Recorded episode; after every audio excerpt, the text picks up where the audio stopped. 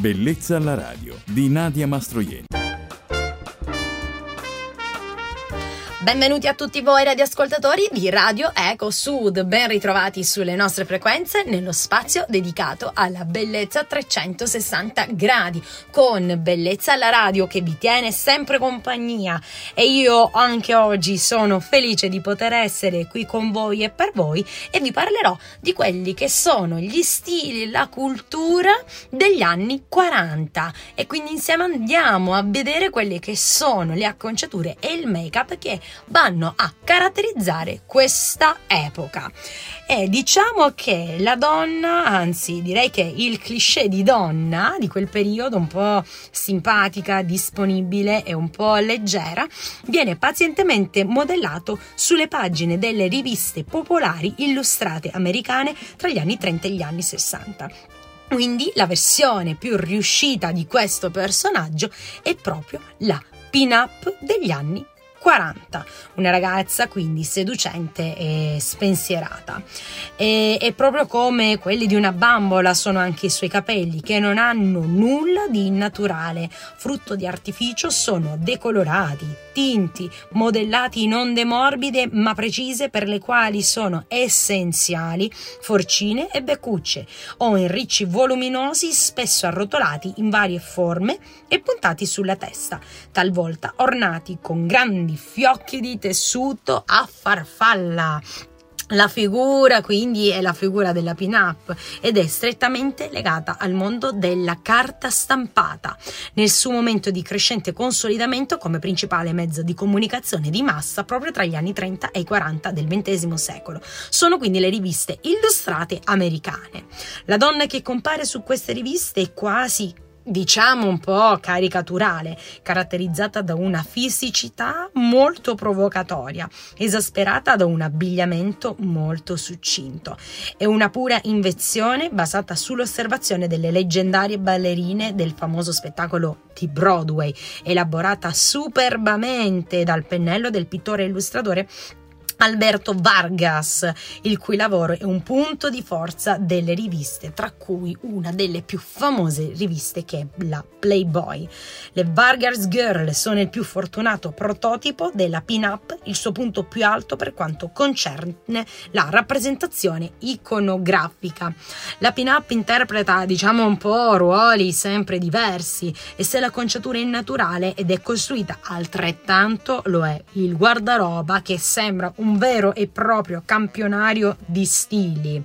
Le mille sono l'escamotage per evidenziare tutta la sua femminilità. Infatti, nelle pose che vediamo nei libri piuttosto che quando andiamo a vedere un film di quell'epoca, vediamo che questa donna assume pose un po' acrobatiche, direi, aiutata da alti tacchi a spillo, con le gambe in tensione, la schiena un po' arcuata, il petto in fuori e il respiro trattenuto, sempre in punta di piedi. In questo caso voglio citare Marilyn Monroe e Jane Mansfield, che ne sono l'esemplare personificazione. Nonostante il femminismo degli anni 70 che abbia cercato in tutti i modi, modi con veemenza di combattere le pin-up, ritenendola un modello un po' offensivo per la donna, oggi il suo stile continua a vivere nei fenomeni di revival, nelle citazioni più o meno dive- dirette della moda. Infatti, se pensiamo oggi la versione ecco, delle pin-up del 2020 sono un po' eh, Cristina Aguilera e Kate Perry, due nomi che hanno fatto proprio l'immaginario dell'estetica della ragazza della pin-up del 2020. Ma voglio anche citare, dopo Marilyn Monroe, anche Elizabeth Taylor e Betty Grable, quindi Elizabeth Rath, che sono veramente delle attrici che hanno fatto eh, la storia di quelli che sono stati gli anni 40. Il, l'ideale quindi di fe- femminile femminile assume un nuovo look in quel periodo, quindi vediamo dei capelli lunghi e vaporosi con ondi e recci morbidi. Chi non aveva bigodini a casa si arrangiava con qualsiasi cosa per arrotolare le ciocche dei capelli, li si asciugava come si poteva, addirittura per avere quello stile. Cosa faceva la donna? Andava ad asciugare i capelli davanti al fuoco di una stufa e addirittura anche a forno aperto a testa in giù. Ma cosa non fa una donna per avere uno stile appropriato all'epoca in cui vive? La pelle in quel periodo torna ad essere comunque con un incarnato candido, la bocca intinta con le unghie laccate e lunghe. Belle, eleganti, ma di sicuro scusatemi, ma mi sa proprio di sì, erano molto scomode con quei tacchi a spillo. Infatti, cosa fece Chanel in quell'epoca? Continuava come sempre con la ricerca estetica all'insegna della comodità, rivisitando i nuovi canoni di bellezza. Infatti, nella seconda metà degli anni 50 creò il famoso tailleur con la sottoveste incorporata alla gonna. Da lì tutta una serie di innovazioni confortevoli come i pantaloni capri, i jeans e i sandali. Insomma, Chanel è Chanel. E facendo un po' quello che è il riassunto di quello che è lo stile delle pin-up, quindi consideriamo la manicure che è fondamentale per ogni pin-up e quindi con queste unghie perfettamente laccate di rosso.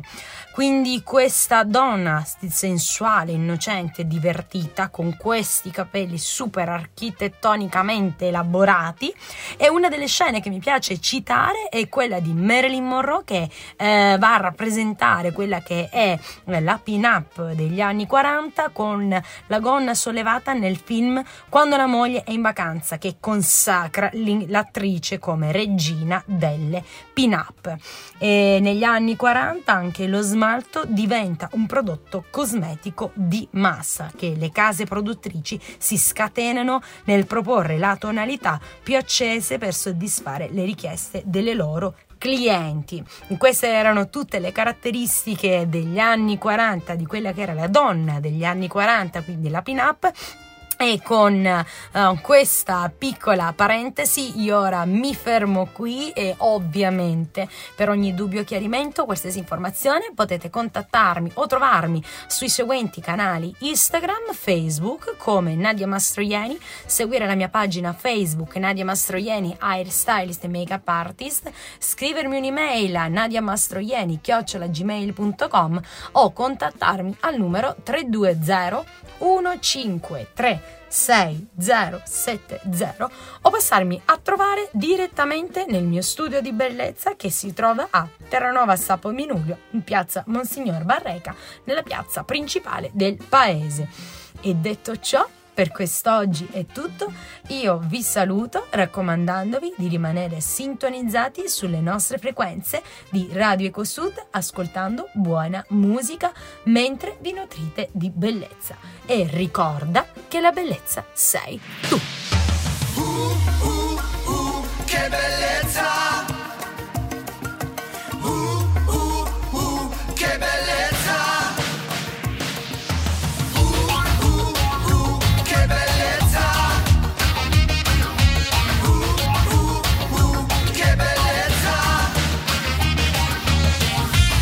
Avete ascoltato Bellezza alla radio di Nadia Mastroielli.